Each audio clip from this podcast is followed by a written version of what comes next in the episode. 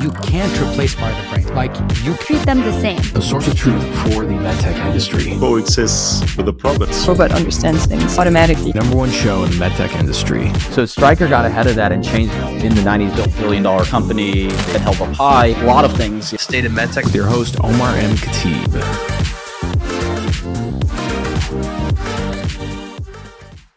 Everybody, welcome back to the show. And if you're a physician, I want to remind you that you get a free CME credit by listening to this episode. Thanks to our partners over at CMEfy. Just click the show notes below, write down what did you learn and what will you do to unlock one full credit. Now, let's face it, when it comes to growing, well, first of all, starting and growing a private practice today, it's harder than ever. You know, when you go to residency, they don't really have a private practice rotation. Um, this is where uh, few people uh, in the private practice world, you know, I look to for more on how to do this. And Zed Williamson is one of those people. Zed is one of the founders of uh, Trackable Med. He's also the founder of a new uh, company called the Physician Growth Accelerator. You can learn more by going to physiciangrowthaccelerator.com. And what Zed had done at Trackable Med is essentially use data to help physicians drive growth of their practice and more importantly behavior change amongst their patients. Uh, he got extremely good at this and so a lot of uh, private equity a lot of physician groups reached out to him to come up with a playbook of how do they grow their practice in a healthy sustainable way so that they have leverage and they have options whether it's to exit or, or you know among many other things. This is what got him to start the physician growth accelerator. So in this episode we talk about some of the topics that you don't normally cover when it comes to private practice, which is what do you do to position your practice for growth? Um, how do you, you know, increase your profit, right, while maintaining uh, costs and lowering them? We cover those things and more importantly the philosophy behind it. Something i'm going to rec- recommend if you're a clinician who's thinking about going to private practice but especially if you have a practice today go to physiciangrowthaccelerator.com and uh, go ahead and click under the tab vitals and then vitals uh, vitals diagnostic. They have a free uh, free questionnaire that allows you to talk you know answer some questions about your practice without an email form by the way and get essentially uh, a diagnosis of your practice. So be sure to go and check that out. And so, with that being said, let's get on to our episode with Zed Williamson, founder of Physician Growth Accelerator. Enjoy. Hey, everybody, welcome back to the show. And I want to remind our listeners who are physicians or clinicians of any kind, you can get a CME credit for listening, just be able to unlock it. Thanks to our partners over at CMEfy. Just click that link below and write down what did you learn and what will you do. Now, I'm very happy to have my good friend Zed Williamson, who's the founder of Trackable Med. Trackable Med is a phenomenal organization, has really focused on essentially using data to help drive growth within private practices and help medical device companies also drive product adoption within those practices. They've launched a new venture called the Physician Growth Accelerator, which is not only just a company, but uh, also a podcast. So be sure to go check that out. I'm going to leave that in the show notes. And we're going to talk about um, a topic that I think a, a, lot of physicians are really thinking more about these days, which is running a private practice. It's possible. I think more private practices are being started today than maybe a few years ago, but there's still a lot of areas that are unknowns. And, you know, Zed has built a business for the last decade that focuses on this. And so, Zed, thank you so much for joining the show. Welcome. Thank you so much. It's great to be here. Appreciate it so maybe a good place to start is why why start the second venture? Why why do why do physicians need something like this? Which is obvious to me but you know i want you to kind of paint that picture for us. Yeah absolutely. The why has always been really important to me. So i'll start with the why behind trackable med. Trackable med exists to help people realize they don't have to live that way. And the reason why that's so important it's, it's truly the fiber of our foundation is it's the patients that we help find treatments. It's uh, our team because we focus on having a culture where people love coming to work and they can grow and be better at everything they do. And then finally, our clients, physician practices that you know they're they're stressed out because they're wondering, am I going to be open next year? Am I going to get bought out by a hospital? Do I really want this headache? And so, Trackable Med focused on driving these really ideal patients into practices, which can help bolster up the company, the practice. The challenge is not everybody's ready for that. And there were times where we would work with clients, and we've worked with well over 500 practices over the last 12, 13 years. And you could bring the perfect patients into a practice, but the practice wasn't set up as a well run business to be able to benefit from that. And there was always these constraints and these barriers that got in the way. And what happened over the years is we would start to work one on one with some practices about those things. And it was stuff that we just kind of did on the side where we know things because of our focus on neuroscience and everything is related to behavior. And we realized, holy moly, if we're really going to be the company that believes we're here to help people realize they don't have to live that way, that means we also have to take on the practices that are stressed out about lowering reimbursement. They're stressed out about their costs going up. They're stressed out about burnout. There's so many headwinds for a private practice. And we truly believe you don't have to live that way. You can build a moat around your practice that puts you in a position to have tremendous cash flow while also helping the most patients because a healthy practice can help more patients and plan on an exit whatever that exit looks like whether it's you know bringing on more owners or selling whatever that looks like you can be purposeful about it and do something that is really benefiting you and your patients over time. So that's that's the origin story behind the Physician Growth Accelerator. Yeah, and I what I really like about this is that, um, and I think you you pointed this out that physicians can go to uh, the website, which I'll plug real quick one more time, physiciangrowthaccelerator.com to take a vitals uh, for for their practice. That when you build a business, uh, that you have the plans to try and exit there's a certain way that you want to construct that business. And I think that for most physician, the thought of is like, oh, I'll, I'll build my practice and I'll get good referral networks and that's enough. In reality, there's so many other things that you have to do. And I think that the best way to, to get there is to have somebody outside of your practice kind of diagnose it and guide you on that. Yeah. You know, this is going to sting a little bit, but every system is perfectly designed to get the result it gets. So I'm I'm hoping a physician business owner is listening right now and you are frustrated with something. You're saying to yourself, I can't believe I always have to deal with fill in the blank, or it ticks me off that this happens. And then I want you to own it because that is the perfect outcome of the system you are currently running. And the reason why I want you to feel that weight of this is my fault, it's because you're not doing anything to the system to change the outcome. And there's times where we feel like uh, who's the the Greek uh, Sisyphus, the guy who's always rolling the boulder up the yeah, you know, where every day he starts over. Right. I think it's a well, great analogy for positions. yeah, it, it, it can, business can feel like that. And then what we do is we get frustrated. And we go, "Oh, I can't believe this, that, and the other." In reality, your system is creating that outcome. And once you wrap your head around that concept, there is tremendous freedom because now you can say, okay, I don't like the outcome, but it's the perfect result of the system I'm operating. So what do I have to do? I just have to tweak the system. It's all about constraints. So what the physician growth accelerator is and the nine vitals that we dive into, those are related to constraints within the practice so that when you open up throughput, you release opportunity into the practice and you can achieve this massive level of accelerated growth and it's the growth you want. And that's where the that's where the value is.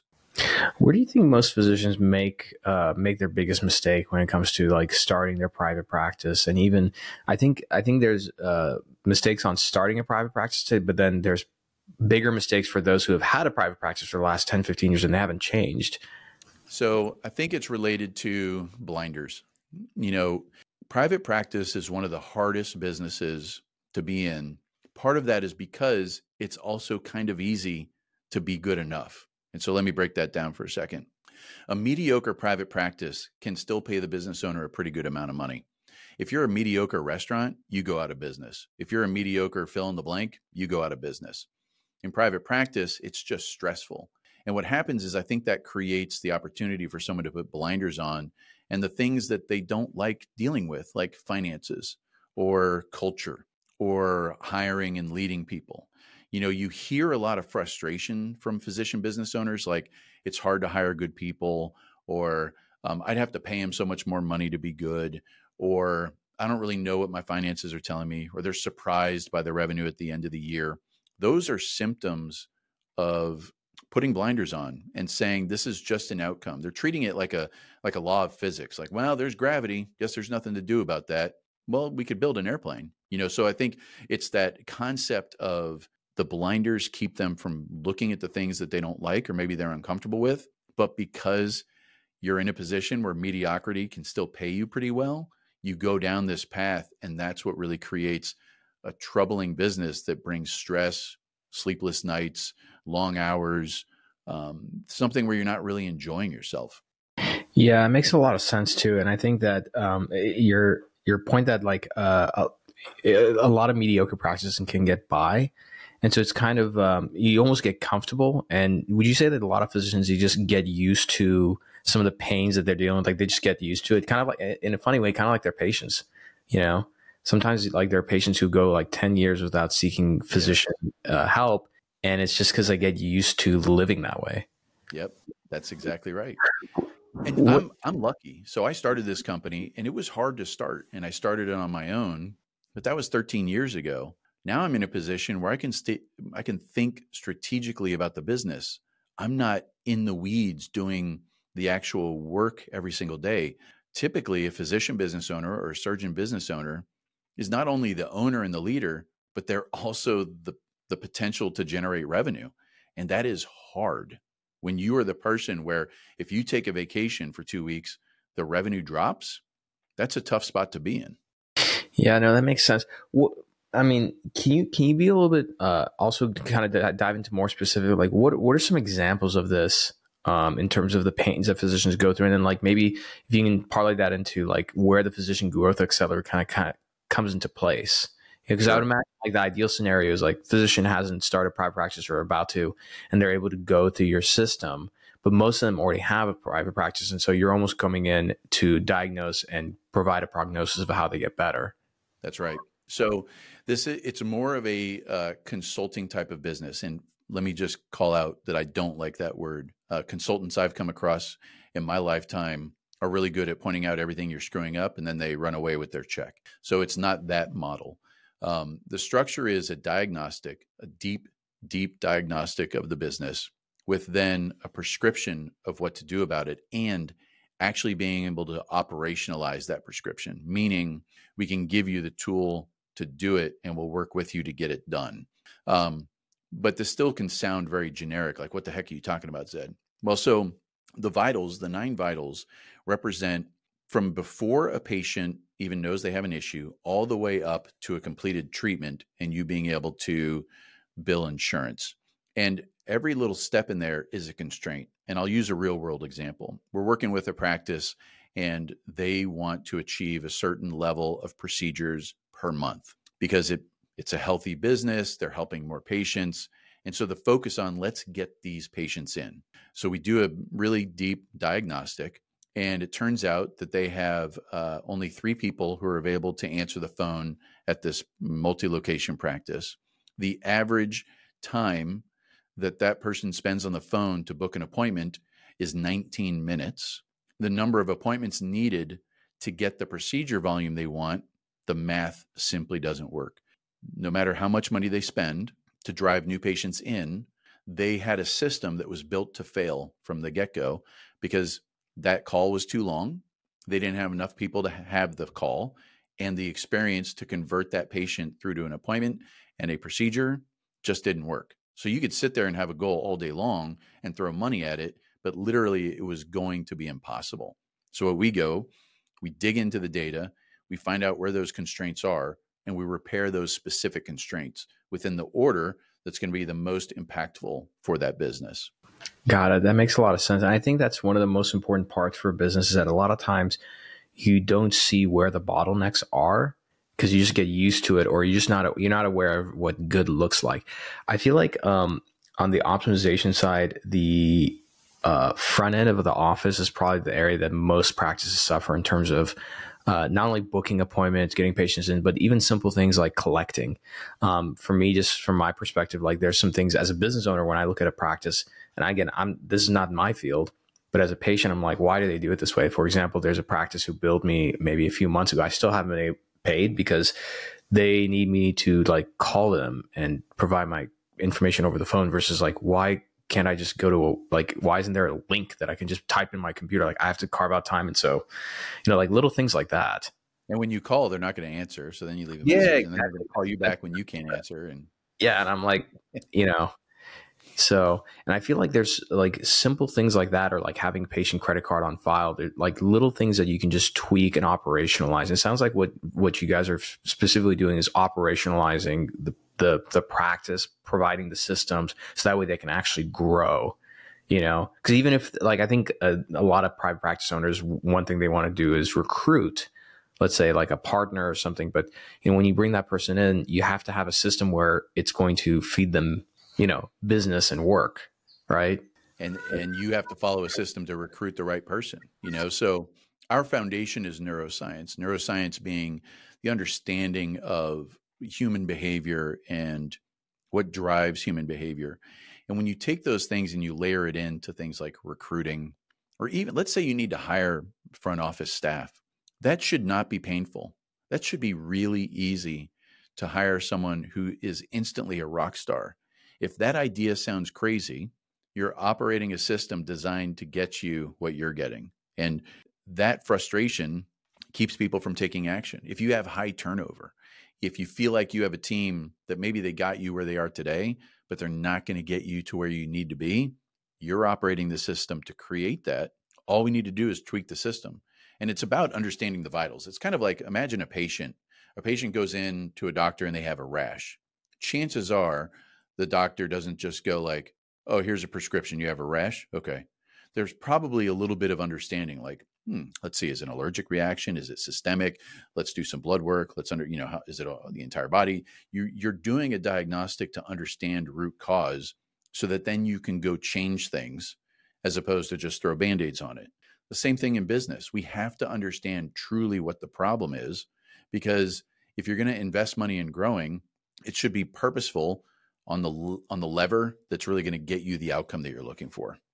Yeah, that makes a lot of sense. Who who would this not be for? Because I think that's that's the other thing that that kind of comes to mind is like there's got to be like a persona or type of practice where this is just not a fit for.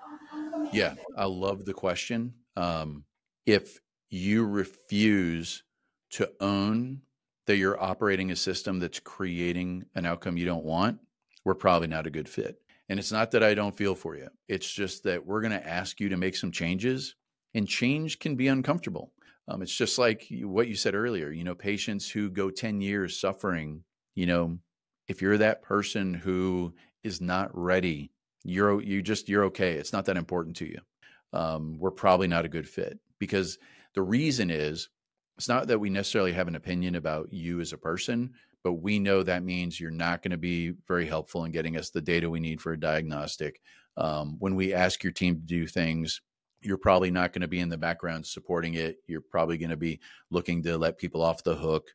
It's really got to be a place where you have decided today is the day I'm going to purposely do something different and create a practice that I love coming to, that my team loves coming to, and that patients love coming to, and is creating a predictable outcome for all of those groups patient outcomes, a good work environment, and wealth for you. So, like you said, on the other side, on the flip side, who's technically the ideal persona for this? And maybe you can also come at it from the point of their like what does their behavior look like today so i think that's so important when it comes to as a as an entrepreneur and as a business owner right for for a physician is that what's the mindset they need to have right now where they they fit this you know because i think the success of these kind of programs is really it's the bottleneck is really with the physician right so what is what is what is the mindset and behavior of that physician look like today where they are Yeah. fit and should come talk to you Probably they're probably searching. They're probably investing in tools and they kind of switch tools a lot because they're searching for that thing that's going to help the business. Um, they're probably doing some learning with podcasts and books. They're maybe they're they're looking at other businesses and thinking about well, how is this business operating? And they're sitting in a level of frustration that they're not okay with. Um, you can be literally a practice with four people and this will work for you. You could be a practice with 400 people and this will work for you because it's just about identifying constraints within the system. You know, I like to think about it this way. If I were to force you underwater, Omar, and just like, hey, you're stuck, you're underwater, but don't worry about it because I got three or four big old McDonald's straws. I'm going to connect them together and you'll be able to breathe. And you would be able to struggle through that. If I replaced any of those straws with a coffee straw, you are in serious trouble. And it doesn't matter what straw I replace, whether it's the first or the last, that constraint affects the entire system. And so if you're in a position where you just feel like there's not a reason why you haven't gone past this plateau, but you know that you are either too busy or you have unused capacity that you can't fill, you're thinking about things like maybe I need to open a new location, or maybe I need to be in a different area, or maybe I need to bring in a, a, an extender. Those are the type of questions that people are asking themselves that are usually a sign where this is a good fit for them right now because they're trying to fix a system and they don't know the system enough to fix it in the right way. So they start bolting things on.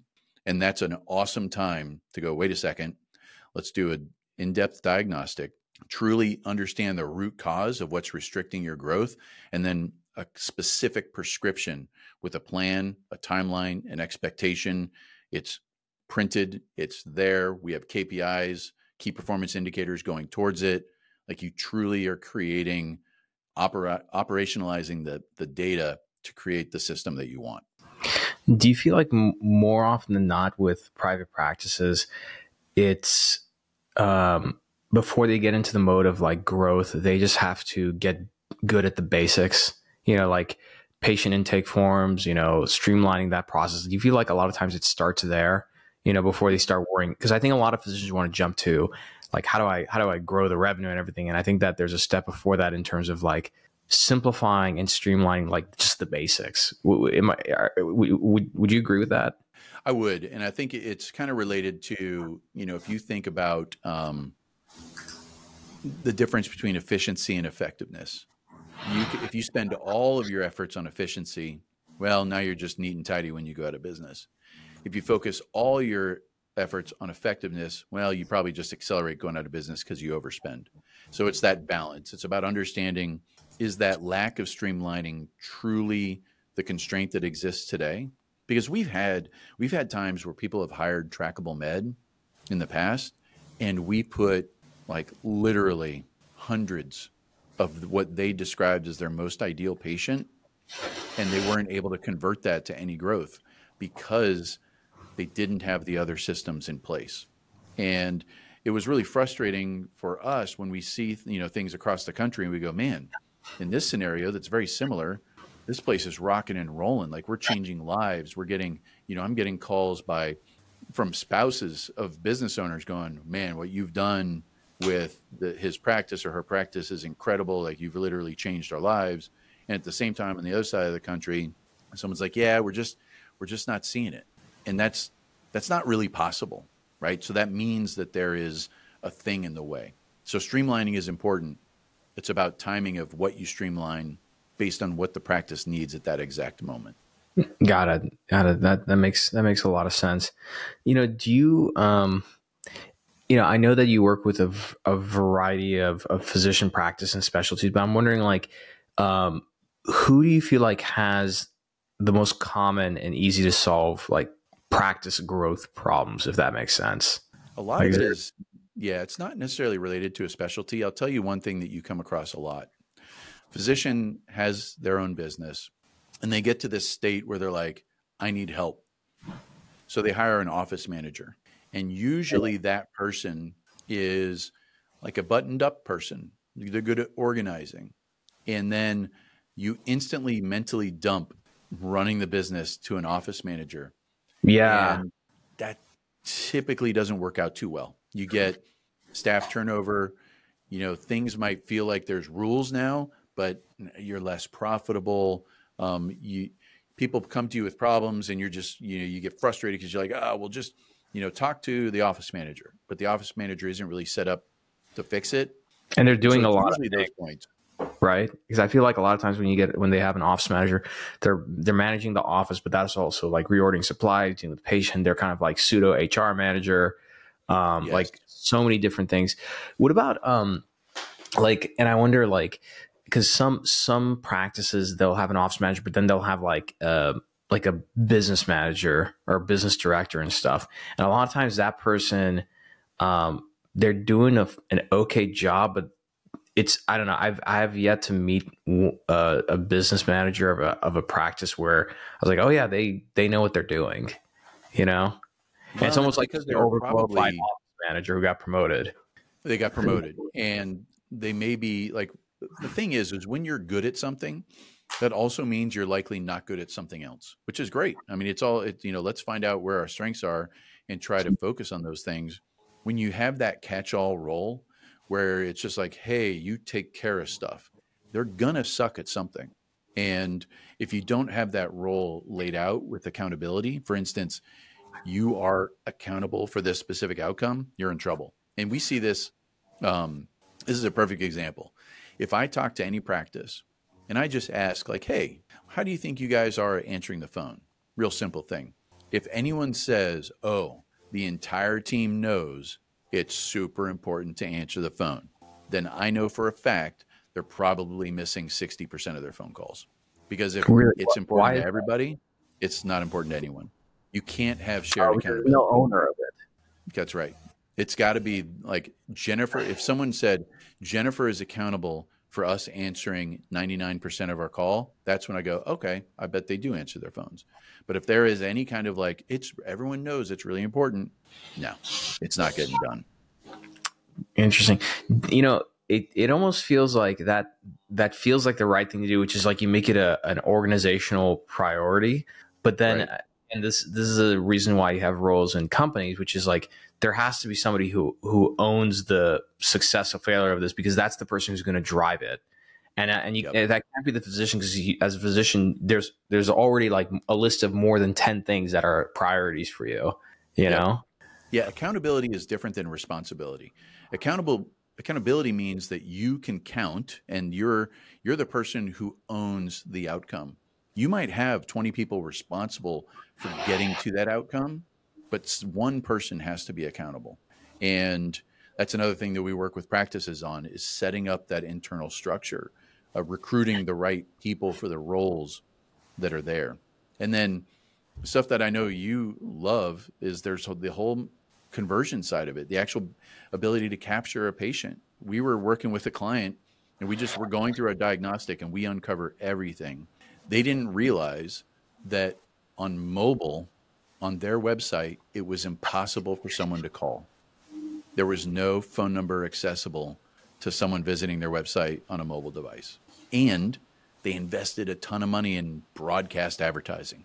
So that one little silly thing, I guarantee you, cost them tens of thousands of dollars.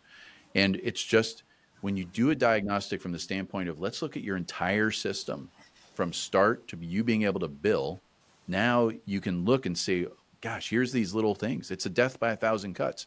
It's that plus this, plus this, plus this, plus this. And that's why you're not growing at the rate that you should. Got it. And that makes a lot of sense. You know, um, how often is it that when you when you look at some of these practices, one of the recommendations you have is that they need to hire somebody? Is it is it often that they have everything that they need to be successful? They just have to tweak it, or there's there are some situations where uh, a specific hire is, is necessary. It depends on the scenario. So there, um, and it drives me nuts when people tell me it depends. So I, I apologize. the, uh, but so the, what happens is they may have a team that they are not deploying appropriately, and there may be opportunity to just redeploy those people. So you're not hiring. There may also just simply be it's a constraint. You have understaffed your team, and you have a belief about what staffing up means. Because here's what happens: is someone's going, well, but I don't.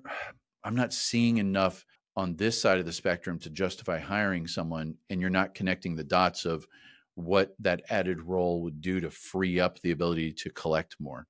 And so that's the key. So sometimes, absolutely, you got to hire some people, and let's be super specific about it. Let's get the people that are they're high fiving you when they're coming in, they're going home bummed out that it's Friday because they can't wait till Monday. Like that is a possible thing when you do it right. Um, many practices are understaffed. And I mean, like I said, going back to the idea that it's a tough business, imagine going to any other industry and saying, "Hey, you start a business, but guess what? You don't get to control your pricing." This this other group of people who are actually motivated to pay you less, they're in control of how much you earn. Like eh, people You know would not start businesses. I know this is the, it. Just it's it's crazy me in medicine. You know. So you have to think about it differently. If you talk to a regular, you know, like if you go to business meetings, sometimes you get people who have started amazing companies and they can't wrap their head around, well, how do I make like I got to be able to raise pricing? Well, you can't. Actually, it goes down over time. What are you kidding? Yeah, and your costs go up. And sometimes it's forced. I mean, in California, they passed $25 minimum wage for all healthcare workers. That and you don't get to raise your prices. so you have to think about the Something else business differently. Yeah, no, no, I, I- absolutely. And I think this is like in business like this, this is where um, getting getting that guidance on like what does good look like and how do you put yourself in the best position for growth. And even even so, I mean, like, look, I think a lot of practices they're at a point where they do get acquired by these larger IDNs and everything. Well, you do. You also want your practice to be set up in a way where your valuation, just like a venture backed company, is put in the at the highest level possible and it's not just relying purely on like how much revenue is coming in you know because i think like, we talked about this earlier which is like you know you can have great revenue but your profitability and what you end up with net is what's most important Yeah. I mean, if you if you end up having to sell based on how many patient lives you cover, or like you said, um, you know, you have exciting looking revenue, it just it puts you in a position where you you don't have a lot of leverage. Um, our goal is you know working towards the type of exit that someone wants, and that exit might be 25 years away. That's cool, but if you if you set that north star, now you can start making the trek towards that outcome you know, as soon as today, which puts you in a better position. And it's all about, you know, I'm really passionate about this stuff, and I love hearing the stories of people realizing that that they don't have to live that way, and that's why we did the podcast. And the podcast, the Physician Growth Accelerator podcast, is all about little nuggets. I mean, the longest episode is 18 minutes, and it's you know, listen to an episode, and it's going to give you tips on decrease no shows like right away or increase conversion to procedures or hey here's a bias breakdown uh, doctor of why when you communicate with a patient they don't get it here's the specific heuristics and biases and how to overcome it here's how to have tough decision or tough conversations in the office when you need to make a change and the goal of the podcast is to really arm these practices because it is my deep belief that private practice is important and I don't like a world where all practices are gobbled up by hospital systems. Um, I know I may not be a patient to anybody today, and I'm going to try to, you know, I'm doing my best to make it so I'm I'm not a patient for a very long time. But when I am a patient, I'm I'm I probably want someone who is more in a position to think freely and do what they believe is best, and they're not so influenced by the outside. Yeah. No, I, I- completely agree. And I think that this is why, I mean, it feels like now, I don't know, from a macro trend, you see this happening with larger medtech companies. I think we'll see it to some extent with hospital systems where they can't, you know, they can't manage all of these different practices and everything. So the idea that like a lot of physicians are, you know, employed by the hospital, but they, on the side, they might get together with their friends and open a, a freestanding clinic, right, is really exciting. But seeing that, um, you know, that there's an option because you know before in the past like well, even 10 years ago five years ago when my dad was practicing um, these options weren't available and you kind of had to just do it by the seat of your pants and you know if you're lucky enough to attend that one random seminar at like your society's conference that year and then learn some things but it's nice to see that there's an a- actual place and group of people who are focusing on this um, and i was gonna say it sounds like with your podcast you guys are essentially um, I don't know how, how to say this, but essentially like giving away the playbooks for free. That way people can implement them. But, you know, I think what most people start to find out quickly is that a lot of times you need help with these things, right? Yeah, there there's going to be people who they maybe they're not in a spot where they really need outside help, and one of the pod, podcast episodes is going to be life changing to them. That's the purpose of the podcast. The podcast comes from a history of working with hundreds and hundreds of practices from the perspective of human behavior. Because I don't care how systematized or logical you think you are, human behavior touches everything. So if you have any kind of underperforming part of your practice, it's related to human behavior. if you understand human behavior and how to change it, it just it gives you access to control. It's like it puts you in control. You're in the driver's seat. So there are some people they're going to listen to a single episode and go, "Holy moly, I know how to implement that tomorrow." They're going to, and we've already gotten calls from people who've listened to the podcast, and they they literally call and thank us, and they just go, "I just want to tell you thank you. I can't believe you gave this information away for free. Um, appreciate you putting it out there." That's awesome. Uh, that's that's awesome here. And I was gonna say for the for, you know as we wrap up for the for the listeners who are who are listening to this, uh, if you go um, first go to the Physician Growth Accelerator uh, website. So that's physiciangrowthaccelerator.com, correct? Yep. So go there. You can find the podcast, but you can you know you, you can find the podcast already on Spotify and, and Apple. What I recommend is go ahead and just hit that subscribe button. That way you get notified of the new episodes. So with that with that being said, Zed. Uh, with that being said, Zed. That sounds pretty good, right? um, like Dr. Seuss.